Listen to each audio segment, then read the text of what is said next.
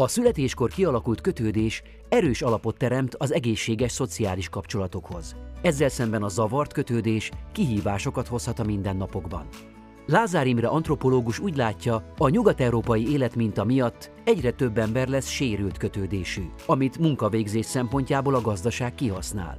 Mi viszont valójában vesztesei vagyunk ennek a folyamatnak. A kötődésről, azok formáiról és a kötődést fenyegető negatív hatásokról beszélget a szakemberrel Molnár Ambrus. Mi a jelentősége a kötődésnek az emberi életben? Kezdjük ezt a témát innen. Minden kapcsolódásunk mélyén ott van a kötődés, és nagyon sajátos jellemzőnk. Fejlődéslélektani alapjai vannak a kötődési stílusoknak, és nagyon sok minden nagyon korán eldől az anya-gyermek kapcsolatban. Úgyhogy ö, olyan kihívás is az, amivel útra enged bennünket a felnevelő családunk, amelyel aztán a sorsunkban szembesülünk. Tehát én azt gondolom, hogy a kötődés, ha lehetne tudományos kifejezést használni, én szívesen használom arra, hogy humán-ökológiai kulcsfogalom, ami a kapcsolódásainkat meghatározza, és nem csak a romantikus kapcsolatokban, hanem a nemzethez, a szülőföldhöz, a nyelvhez, a közösségeinkhez, intézményekhez, szervezeti kötődésről is beszélhetünk. Tehát tulajdonképpen átszövi a kötődési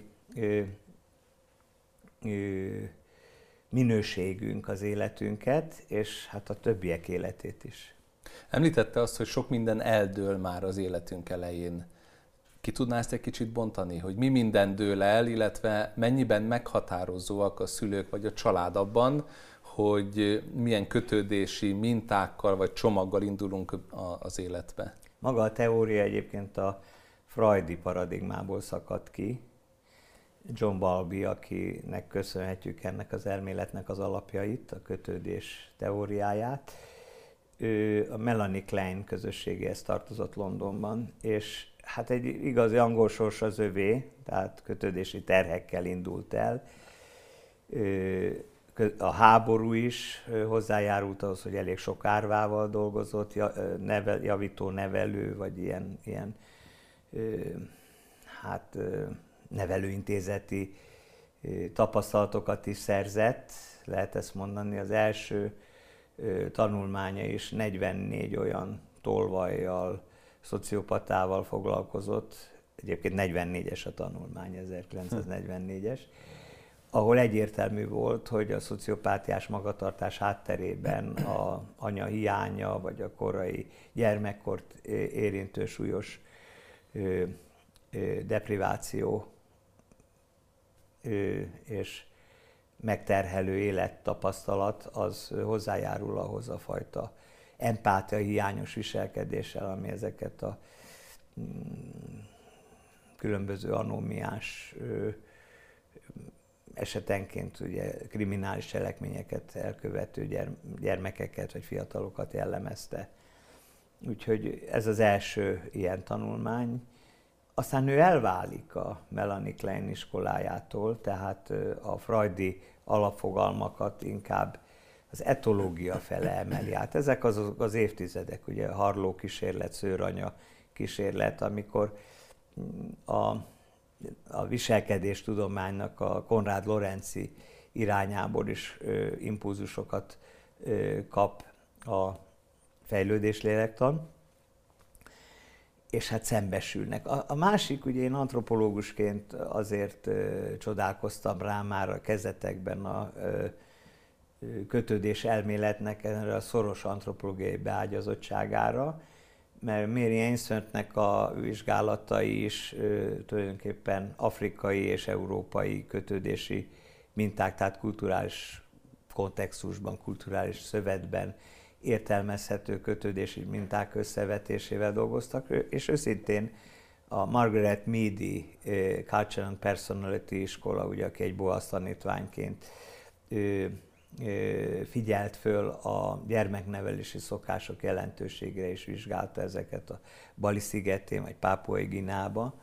Ő, ő is foglalkozott ezzel, hogy a, mondjuk egy törzsnek a karakterét mennyire határozza meg azt, hogy milyen anya-gyermek kapcsolat, milyen gyermeknevelési szokások vannak, büntető vagy biztonságos ö, környezetben ö, kezdi az életét a kisgyermek. Ez a spártai nevelés szoktuk mondani, ez például a híres tanulmányában, amit két gineai törzs, ugye a mundugumorok és a arapesek összevetésével azt látja, hogy, hogy amíg a biztonságos környezetben fölnövő törzs gyermekei azok felnőtt korukban is megbízható, harmonikus, békés társaság, addig a büntető ritusokban és gyermeknevelési gesztusokban, meg a mindennapi anyagyermek csecsemő kommunikációban is tetten érhető módon ilyen spártai, rideg anyai magatartást tanúsító törzsnél pedig kiszámíthatatlan, ilyen szociopatikus tendenciákkal jellemző viselkedést ír le Margaret Mead. Nagyon sokféle iskolát felsorolt most itt, meg nagyon sokféle irányt meghúzott, hogyha ezeknek a tanulságát szeretnénk most egy picit összegezni, akkor mit tudna mondani, hogy mi az, ami eldől már gyermekkorban, és viszünk magunkkal, vagy visszük magunkkal ezt, a, ezt az eredményt, akár pozitív, akár negatív értelemben. Mi az, ami eldől? Hát a közös nevező az előző gondolatmenetnek egyetlen egy gyújtópontját hangsúlyozom, hogy, hogy a kötődés és az adott kultúra között van kapcsolat a neofreudiánus antropológus Kardiner, vagy Whiting és Child, ezeket a neveket szoktam idézni, mert náluk ez a leghangsúlyozottabb, mert ők a ritusokban, a betegség okozó hiedelmekben, a gyógyítás ritusaiban is. Tulajdonképpen a korai traumatizáló gyermeknevelési mozzanatok logikáját vélték felfedezni, és hát Kardiner pedig egyenesen odáig ment, hogy a, a traumatikus ö, ö, ö, fejlődés lélektannak a projekciói tulajdonképpen az intézmények. Tehát az intézmények magukon hordják a, ennek a fajta korai anyagyermek kapcsolatnak a sebeit projektív módon kapcsolatba hozhatók, hát egy, egy ők neofreudiánus gondolkodók révén, aminek hát van egy sajátos iskolája, antropológia, pszichológiai antropológia tartományában, ugye, és itt Rohem Géza neve mindenképpen említendő, mert ő az a, még a klasszikus Bécsi iskola és Budapesti iskola szemléletét követő gondolkodó, aki hát egy sajátos antropológiai alapot kép, képezett ez a gondolkodásmódhoz. Tehát Rohem Gézát mindenképpen említenünk kell. De itt, itt a, a lényeges kérdés az, hogy kultúra és a korai fejlődési lektani mozanatok közötti kapcsolatok azok körkörösek. Tehát ez azt jelenti, hogy ha rögzül egy akár sajátos fejlődés lélektani irányt elővételező kulturális kód a gyermeknevelésre, amely nem feltétlenül kizárólagos, de mondjuk a társadalom nagyobb többségére jellemző, akár a hagyományok, a hiedelem rögzíti ezt a viselkedést. Szokások. A szociális tanulás mentén fennmarad, a szokások szentsége akár évszázadokra stabilizálhatja, vagy még, még mélyebb gyökerű módon rögzülnek ezek a ritusokban, előírásokban, hiedelmekben, történetekben. És, és egy ilyen típusú ö, ö, logika, ami az anyagyermek kapcsolatot és a korai anyagyermek kapcsolatot, aztán a, a, ugye az elválasztás ideje, ugye az orális fixáció, anális fixáció, ugye a, a szoktatás, ugye körülbelül ezek azok a stádiumok, amiket aztán az ödipális szakasz, amiket a pszichoanalízis megtalál, kijelöl, amelyek bizonyos értelemben töréspontok is a, a kisgyermek, csecsemő kisgyermek fejlődésében, ott vált egy korábbi logikáról egy másikra, leszakad ugye elválasztás is egy elég komoly trauma lehet, de lehet, hogy valaki 4-5 éves koráig szopik. Néha ennek funkcionalitása is van az antropológiában. Sokan azt gondolják, hogy a prolaktin szint emelkedése miatt ez, ez fogamzásgátló szokás volt, sok magyar ö, ö, falusi szokás gyűjtésben ott van ez, hogy vitte maga után a sámlit négy-öt évesen, és még ö, szopott, és aztán erre fölfigyeltek az anyák, hogy akkor addig nem esik teherbe, és akkor engedékenyebbek voltak. Tehát ez, ez is egy ilyen, el tudja képzelni, hogy ez az anya-gyermek kapcsolatot egy ilyen késői elválasztás ugyanúgy befolyásolja, mint ha valakit nagyon korán, vagy egyáltalán. Meg az önképet is, meg elég sok mindent. De hogyha picit visszatérünk... Vagy egyáltalán nem engedik szopni, ugye, ami a 60-as években a tápszer reklámok miatt kialakult, hogy hogy a legbiztonságosabb dolog, hogyha hamar elválasztjuk, és az anyatejet pótoljuk tápszerekkel. Ez egy piaci, merkantil logika mentén. Nagyon sok, sok az anyát kész, tetett arra, hogy korán elválassza, leválassza a gyereket a szoptatásról. Tehát ezek, ezek mindenképpen ö, olyan mély ö, korai tanulás a tetejében, a késői ugye internal working model ezt a kifejezést használja John Balby, tehát belső lelki munkamód, ami rögzül ebben az anya-gyermek kapcsolati viszonyban ami aztán, hát nem totálisan, de mondjuk 60-70 százalékban tendenciaszerűen a felnőtt korban is megmarad.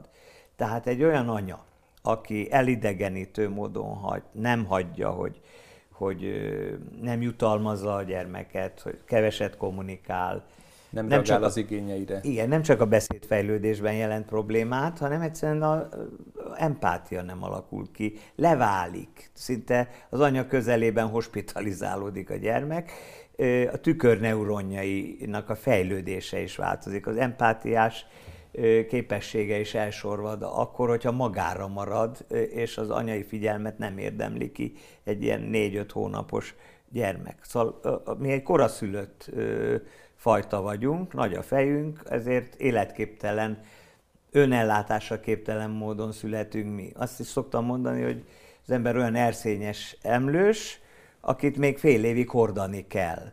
És ennek mindjárt lesz jelentősége.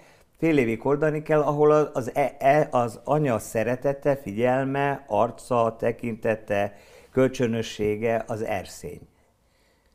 Tehát abban a zavartalan kötődés gyűrűben biztonságban van a, a gyermek. Fél évig ez feltétlen követelmény. És képzelje el, hogy Magyarországon 1948 és 66 között azért a nőtársa nagyobb része, ha nem volt HTB, vagy nem volt ö, osztályidegen, és ezért nem kapott ö, állást, vagy, vagy paraszti életformát élt, a, aki aki a többséghez tartozott, annak hat hét után el kellett menni dolgozni. Tehát a, a babát, a fél éves kötődésgyűrűt megsértve, hat hét után magára kellett hagyni, vagy bölcsöde, nagymama, ö, idősebb testvér gondozta, tehát egyszerűen van egy ilyen örökségünk, egy, ez egy két évtized. Ez 1948 66-ig törvény nagyszülők, volt. Majd nagyszülők. És érdekes, mert a horti korszakból megörökölt törvény csak ott nem volt kötelező. Ott ez egy lehetőség volt. Ugye Magyarországon ipari vagy szolgáltatásban, egyéb állami alkalmazottsági létformában élő anyák, azoknak el kellett menni, ahogy rendeződött élettanilag a kismedencéjük, hat hét után el kellett menni dolgozni. Tehát ez azt jelenti, hogy lényegében egy, szinte egy, egy teljes generáció kötődés sérült ö, traumát ö, hordoz. És ez hogy jelenik meg a hétköznapokban? Tehát mi történik ezekkel a gyermekekkel akkor, amikor mondjuk ők már nagyobbak lesznek, esetleg párválasztási időszakban vannak, vagy családalapításban, vagy a munkahelyen, tehát hogy az élet melyik területén érzékelhető és kimutatható egészen jelentős módon, hogy ott az, a szülő-gyermek viszonyban komoly sérülési problémák voltak. Hol mutatkozik meg ez a legerőteljesebben? 15 évig pszichoterápiákat, egy pszichoszomatikus belgyógyászati ambulanciát vezettem, és nagyon sok pszichoszomatikus probléma mögött rátaláltam ilyen típusú korai sérülésekre, és akkor ugye ez a 90-es évek eleje, hát számolhatunk, hogy akkor tulajdonképpen a, azok a 35-45 éves asszonyok, nők, akik többnyire nőkkel volt ilyen értelemben terápiás probléma, vagy férfiak szemérmesebbek, vagy nem, nem hozzák ezeket a dolgokat föl. És egy nagyon érdekes refrén volt, hogy de doktor úr, miért van az, hogy az anyámat nem tudom elviselni, és rettegek, hogy meghal a nagymamám. Akik 85-90 évesek voltak. És hát tulajdonképpen a kérdés az volt, hogy, hogy amit én ugye ebből megéreztem, hát ez egy formátlan tapasztalat, nem egy statisztikailag módszeres föltáró munka, azt is mondhatom, hogy ez ilyen Grandi Theory, hogy ott van előttem ez a tapasztalat, és jönnek, és ez a refrén újra előjön, újra előjön a probléma. Nagyon sokszor pszichoszomatikus betegséghez kapcsolódott ez a, tehát a feltáró pszichoterápiás munkának az elemeként jelent meg ez a kérdés, hogy, hogy az anyával nagyon mély probléma van. És hát e, ezek ugye, hogy ha számolunk vissza, ugye egy 35 éves asszony mondjuk 95-ben ott a rendelőmben, az még 1960-ban született. És 66-ig még ez a törvény életben volt. Tehát tulajdonképpen, és a 35 évesek voltak a, ilyen szempontból a legfiatalabbak. Tehát mondhatom, hogy a 40-45-50 év körüli élettörténetekben, amelyeket egyéb traumák is színeztek, például a kitelepítés felvidékről, és aztán család tragédiája, ami a korai gyermekkor fejlődés létlektani környezetét megterhelte. Tehát, hogy mondjam, nekem nem volt meglepetés, amikor a, a mm, Advanced Childhood Experiences címen futó nagy tanulmány, ami a, tulajdonképpen a fejlődés lélektani terheket jelentő problémák, gyász, drog, szülők alkoholizmussal, szexuális abúzus és így tovább mellett ezek közé tartozónak láttam én a korai anya-gyermek kapcsolati deprivációt. És mi van akkor, hogyha nincsenek hogy ezek, bocs, bocs, hogy ezek a terhek, ezek pszichoszomatikus, és gyakran immunpatológiai betegségekhez vezettek. Ezek a első hat évben elszenvedett, és általában a pontértékkel arányosságot mutató gyakoriság növekedést okoztak a 14 ezeres mintában elég komolynak tűnik.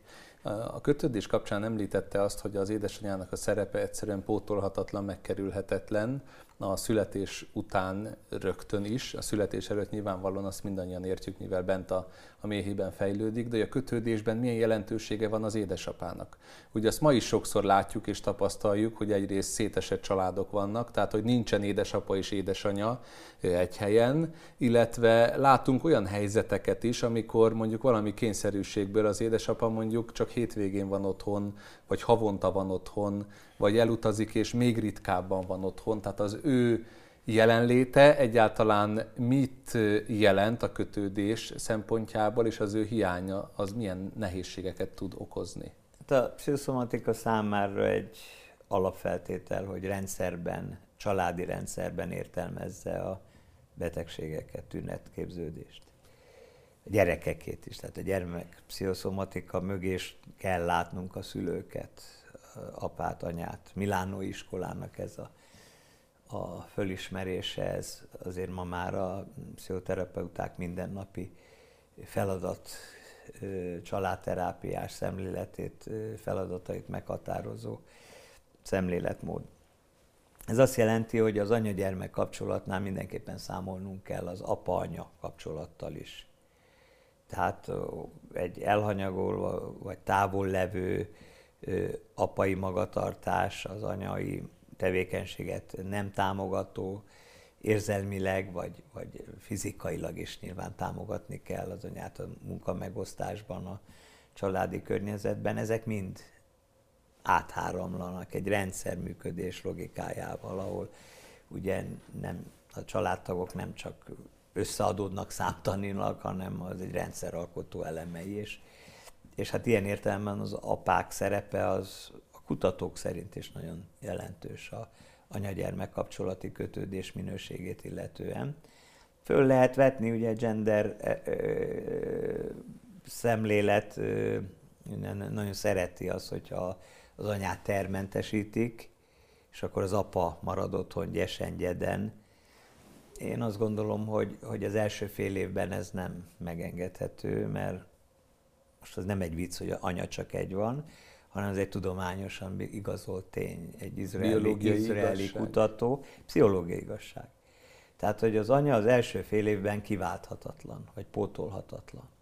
Tehát az anya-gyermek szimbiotikus viszonyban ö, Sági, remélem jól mondom a nevét, vagy Szági, izraeli kutató, kötődéskutató egyértelműen emellett foglalt állást. Pedig Izrael nagyon érdekes, ugye ott a kibucban kollektívan nevelték a, a, a gyermekeket, elég sok, most nem tudom jelenleg mi a helyzet, de ö, ott, ott lenne mit kutatni e, e, a kultúra és a kötődés viszonyáról. Humán ökológiai érzékenységű fejlődéslélektani kutatók, azok össze is vetik akár klíma szerint, például izlandi Gorman vizsgálatai, izlandi és, és mediterrán, arab, kínai anyák vizsgáltat, vagy egy másik érdekes, azt hiszem Grossman szerzőpárosnak a, a, a kutatása Észak-Németország és, és Dél-Németország közötti nagyon markáns eltéréseket találtak. Tehát, mit tudom én, a poroszos egyébként protestáns kultúrájú északnémet vizsgálati mintában a gyermekek kétharmada bizalmatlan a szüleivel szemben. És csak 30% az, ami megbízik, vagy pozitív érzülettel van ilyen tekintetben a szülők szerint, ahogy ők ezt vizsgálták, nyilván ez több, több dimenziós kérdőív most csak nagyon felületesen érintem, de a kötődési stílus tekintetében ez egy hideg, bizalmatlan, Családi légkör. szorongó, elkerülő, elkerülő vagy függetlenülő kötődésre utaló válaszmód.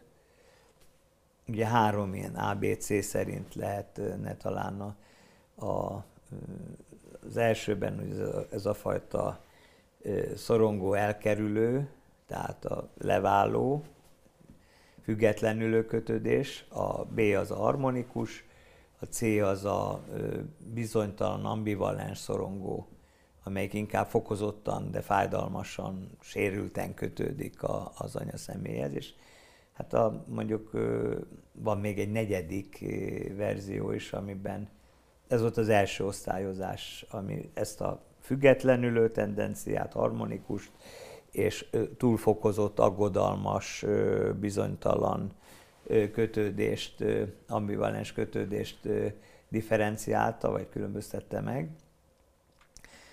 A, nagyon érdekes a tranzakció elmélettől is egy kicsit ihletett Bartolomé Forwitz féle kötődés, ahol két irányban is egy kapcsolat minőséget lehet mérni, tehát ott valahogy a megjelenik ebben a kötődési osztályozásban.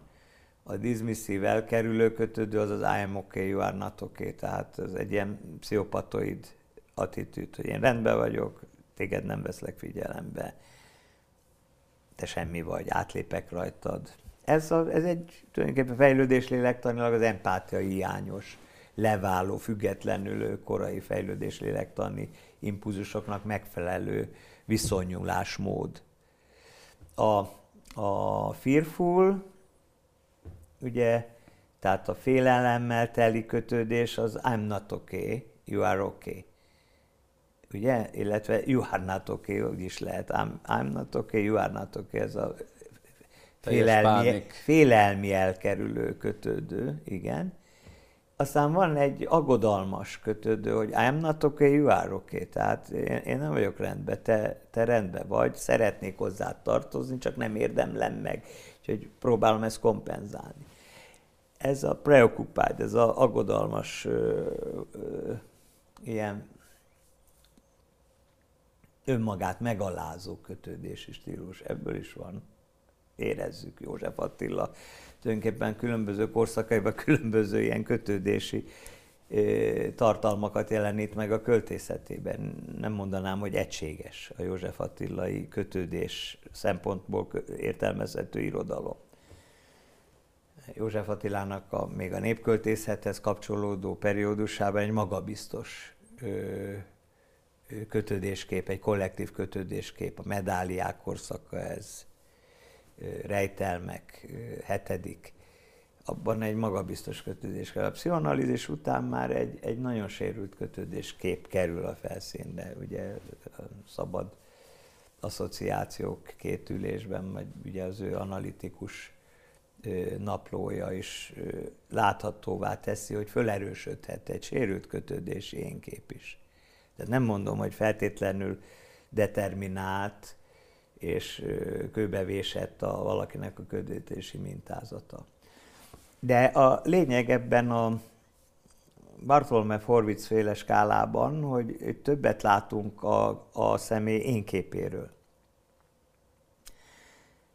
Ez nincs annyira benne a klasszikus Mary Main féle osztályozásban, vagy Mary Ainsworth féle osztályozásban, ebbe az ABC felosztásba. Ez egy négymezős dolog.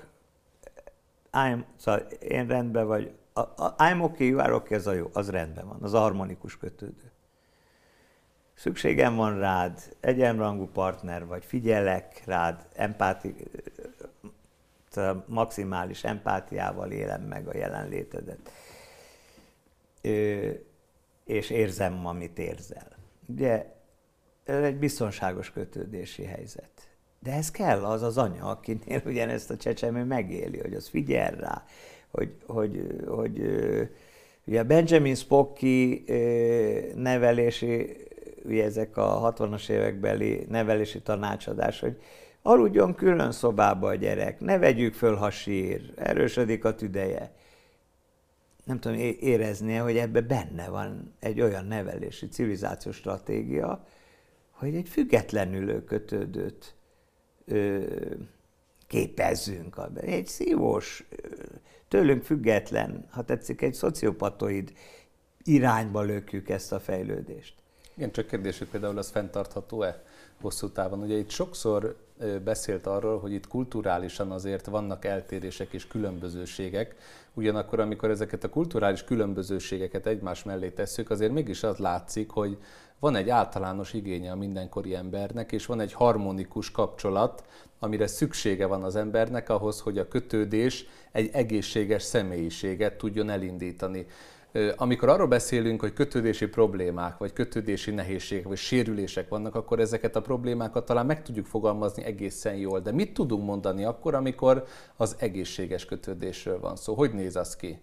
én rendben vagyok, a másik is rendben van. Ezt így értjük ezen a skálán, de amikor hétköznapi helyzetekről beszélünk, hogy néz ki egy egészséges kapcsolat, és hogy néz ki nem csak gyermekkorban, hanem mondjuk a felnőtt korban, a mai, mai kulturális környezetben egy olyan ember, akinek rendben van a kötődési viszonya. Ugye ez az én rendben vagyok, te rendben vagy meghatározás nekem lelkipásztorként előhívja azt a azt a kötődési megfogalmazást a Bibliából, amikor Jézus azt mondja, hogy szeresd fele barátodat, mint magadat, hogy ne értékeld túl a másik embernek a személyét önmagadhoz képest, de magadat se értékel túl a másikhoz képest, és a másiknak és önmagadnak az értékelési alapkiindulási pontja az legyen az, hogy mind a ketten Isten képűek vagytok, és mind a ketten az Isten teremtésének a következtében vagytok itt, ahol vagytok, és azok az erősségek, vagy azok a talentumok, amelyek talán egy, egy mennyiségi különbséget tudnak közöttetek tenni, nem ezen van az elsődleges hangsúly, hanem minőségben, mind a ketten a Teremtő Istennek az alkotásai vagytok. Tehát hogyan tud ez megvalósulni, meg tud -e ez valósulni, támogatja-e a mai kultúra mindezt, ezt a fajta egészséget, vagy meg tudja fogalmazni a pszichológia egyáltalán azt, hogy mit jelent, hogy néz ki az egészséges kötődés? De a választ megtetszett adni, és én is kicsit ön, önironikusan és kritikusan azt mondhatnám, hogy a kötődés sérült az, aki a kérdező szavába belevág, mert még van mondani valója. Tehát, hogy Ugye én 57-es születésű vagyok, tehát valószínűleg a saját kötődési tapasztalataim kényszerűen motiváltak, amikor ezzel elkezdtem foglalkozni, tehát hordom ennek a keresztjét. Nem azt mondom, hogy minden pszichoterapeuta öngyógyításra használja szakmáját, de, de nyilván érzékeny a mi generációnk a kötődési kérdésekre, és ha érzékeny, akkor keresi a választ, és akkor keresi a, például a vallás és hídgyakorlás kínálta lehetőségeket is, hogy ezeket a traumákat oldja, amennyiben ezek traumák, vagy traumásan éli meg. Úgyhogy a választ megkaptuk, nagyon sok kötődés sérült számára a spirituális kötődés ad fordulatot. Tehát amikor bizonytalan megéli már önmagában ennek a terhét és a traumáját, mert azért el kell jutni élettörténeti tapasztalatok alapján, hogy ez nem működik jól. Ha én egy, mondjuk egy dismisszív, egy ilyen másikat sem, hanem is semmibe vevő. Eszközként de, kezelő. De eszközként kezelő személy vagyok, hogy ez ne, nem jó, és akkor nagyon gyakran a hiányzó kötődés személy is spirituális személy lesz Jézus Krisztus, vagy a katolikusok számára az üzanya, vagy akár a kedves szent az, akihez fordul imában, megéli a közelségét, mint egy belső lelki, biztos jelenlévő, ugye ez a safe heaven kifejezéshez ezt, ezt jelenti, hogy akihez mindig odafordulhatok. Tehát a Krisztus jelenléte a hívő életében ez egy mindenkori biztos kötődési másik, aki, aki adja azt a figyelmet, és adja, akihez az én odafordulásom egy biztos befogadói és, és támogató jelenlétet jelent. Nem feltétlenül van csak ilyen kötődés személy a, a vallásokban. Ugye a büntető Isten kép, tehát nem a, nem, nem a szerető, hanem a büntető, félelmi Isten kép, az nem biztos, hogy ezt a kötődési mintázatot segíti. A kereszténység az nagyon kegyelmi helyzetben van, és nem akarok most vallásközi, valláspszichológiai összevetéseket, hogy hogy áll a buddhizmus, hogy hogy áll a mohamedán vallás ebben a tekintetben, mi azt is gondolom, hogy szeretetvallásként ebben a kötődés, másodlagos spirituális kötődés kérdésben nagyon komoly erőforrásokat élünk meg, ha rátalálunk, hogyha, hogyha ezt a szívünkhöz engedjük, és nem egy formális vallásosságnak a része. Tudná ezt egy kicsit részletezni? Mi ez a komoly erőforrás? Hát két, két formája létezik a spirituális kötődésnek. Van, amikor egyszer nincs probléma, mert valaki a hit gyakorlatban fölnő, gyülekezetben, gyülekezeti közösségben, amiben tulajdonképpen egy nagyon mély intimitás van. Ugye a vallásnak ez a hármas funkciója, a kommunikáció, a kommunitás és a kommunió hármassága, ez, ez valós részvételt jelent.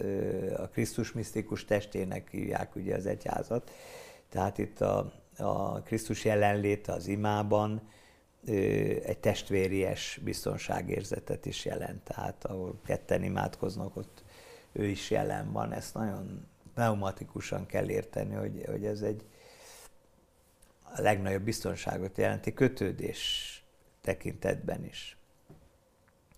Tehát úgy is mondhatnám, hogy a kommunikatív cselekmény része Krisztus jelenléte, és az a biztonság, az a pszichológiai biztonság, amit a meghallgatott ima jelent.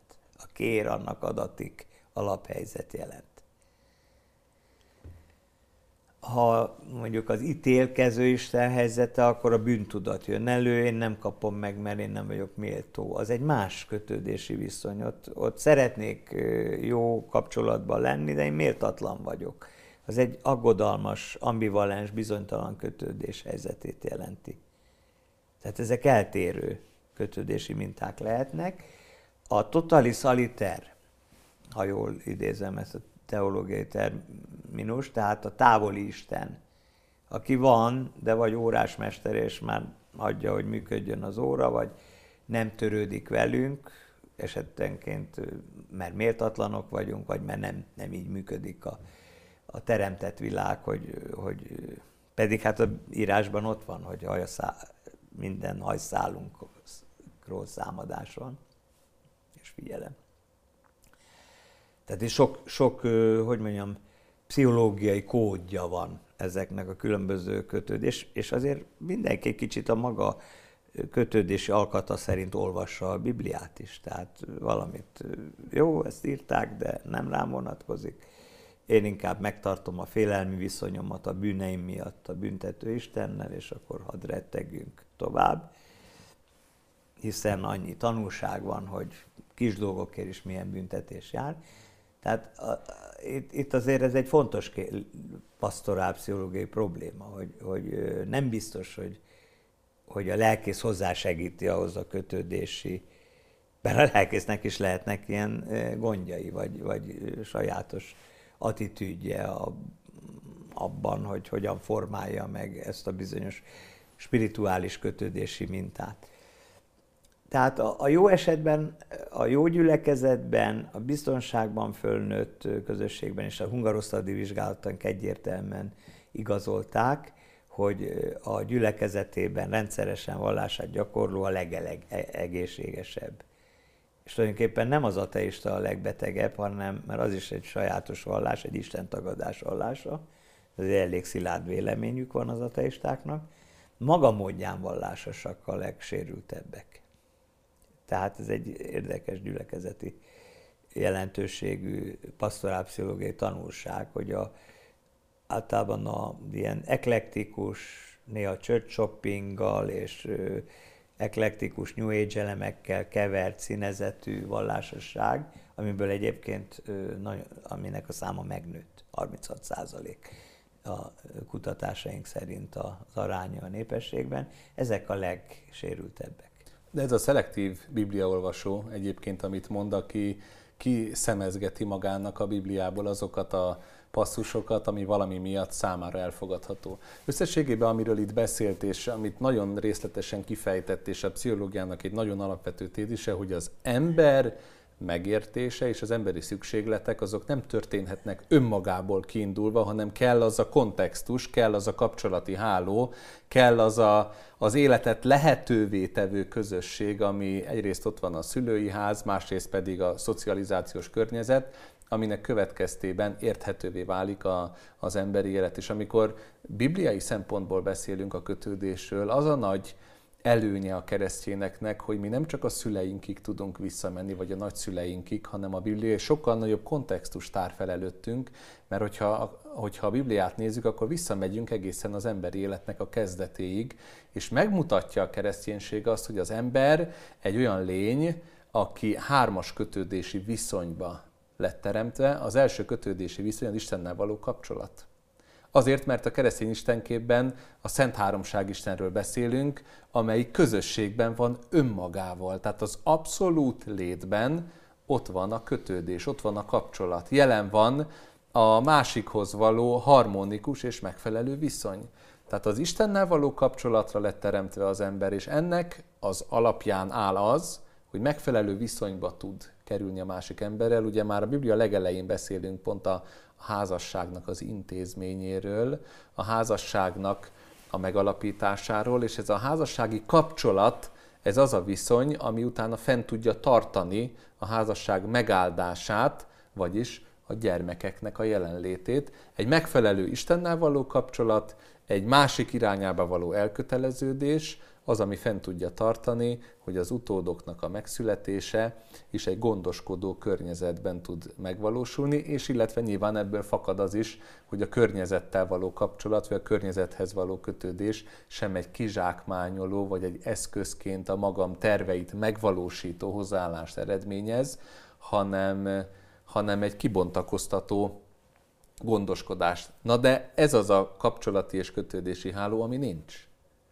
Ez az, ami összetört, ami elveszett, ami sérült, amiről tudunk a Biblia szempontjából, de aminek a hiányát egyébként látjuk és tapasztaljuk nem csak a pszichopatológiában, hanem még az egészségesnek mondott emberi kapcsolatokban. Sőt. És ezért mondja azt a Biblia, hogy igazából minden embernek viszonya van Istennel, csak nem mindegy, hogy ez a viszony milyen minőségű. Nem mindegy, hogy ez a kapcsolat, ez a kötődés az Istennel kapcsolatban egy ellenséges viszony, akit nyíltan tagadunk, ateizmus, amit mondott, vagy egyáltalán közömbösen neki hátat fordítva élünk, és egy, az ő szerepét magunkra Ott húzva egy... felépítjük az életünket, vagy pedig egy megbékélt, egy, egy helyreállított viszony, ami a kereszténységnek a középpontjából fakad Jézus keresztjéből, ahol egyszerre van jelen, amit mondott, az ítélő Isten és a szerető Isten, egyszerre van jelen az igazság, és egyszerre van jelen a kegyelem, hogy szembesülnünk kell azzal, hogy nem csak olyan problémáink vannak a kötődésben, amit mások okoztak nekünk, hanem mi magunk is adjuk tovább ezeket a problémákat. Mi magunk is eszközként használunk akár tudatosan, akár tudattalanul is másokat, ami céljainknak az elérésére, és ez ott van a keresztben, és ez szembesít bennünket, ugyanakkor ott van az a kegyelem, hogy ennek az isteni ítéletét nem kell nekünk teljesen átélnünk, mert ezt helyettünk Krisztus elhordozhatja, ha készek vagyunk a legnagyobb kötődést, az életünk alapirányítását, vagy az alapirányát átadni neki, hogy egy minőségileg más emberek lehessünk. A metanoia, a transformáció az, ami, ami itt ezt a fordulatot hordozhatja egy ateista, vagy egy a sorscsapások miatt kritikus helyzetbe került, kötődésérült ember számára. Nagyon gyakran látjuk, hogy ez például a drog. Ugye a drog, amit Demetrovics Zsolt és más kutatók is azért elég szoros kapcsolatban, második generációkban is kapcsolatba hoznak a kötődés sérüléssel, Csernei és Demetrovics is írt erről. Picit összeraknám a mozaikot, amit itt kiraktuk az asztal, egy kicsit kiborítottuk a mozaik darabkákat, vagy dominó darabkákat, mert sok mindent érintettünk, hogy a kultúra és a kötődés hogyan kapcsolódik, és a számkultúra hogyan határozza meg a kötődést. És szembe kell néznünk a helyzettel, mert a magyar társadalomban azt gondolhatnánk, hogy 60 kegyelmi helyzet, 66-ban ez megoldódott, gyesgyed. Mi azt láttuk a hungarosztadi vizsgálatunkban, 2012-es vizsgálat, hogy a 2000-es mintából 600 válaszadó 35 év alatti biztonságos gyegyet helyzetben adott választ a Bartolome Horvitz féle kérdésekre, és, az, és amit láttunk, az megriasztott. A 38% a válaszadóknak elkerülő kötődő volt, tehát aki a másikat nem érzékelni, tulajdonképpen semmibe veszi. 21 százalék, 22 százalék körüli volt a, a félelmi elkerülő kötődők aránya, ez kettő együtt már majd nem kétharmada az elkerülő kötődőknek. Ez azt úgy tűnik, hogy a, a gyesgyed nem véd. Én azt gondolom, hogy inkább a probléma abból adódik, hogy transgenerációs hatásokat kell számolnunk. Tehát, hogy még mindig a 48 és 66 közű helyzet átkát terhét ö, viszi tovább rejtek utakon a gyermeknevelés, amit emlékszünk a gyed-neurózis kérdéskörére, amit fölerősít a kulturális környezet, ugye, mert a nyugat-európai életstílus minták, a média által, Netflix egyebek által közvetített történetek és, és viselkedés minták pedig nem választhatók el attól, hogy Nyugat-Európában továbbra is hat hét után munkába kell állni a, a szülőnők, kismamák többségének. Tehát a Google-nél 6 hét után el kell menni dolgozni, akkor is, hogyha ott van bölcsőde, meg mosoda, meg minden. Ugye Amerikában, vagy holland példát is mondhatnák, sőt, van olyan tanítványom, aki Svájcból érkezett, és elmondta, hogy bizony, aki nem tudja finanszírozni a gyermek mellett maradást anyagilag, a, a, annak munkába kell állnia.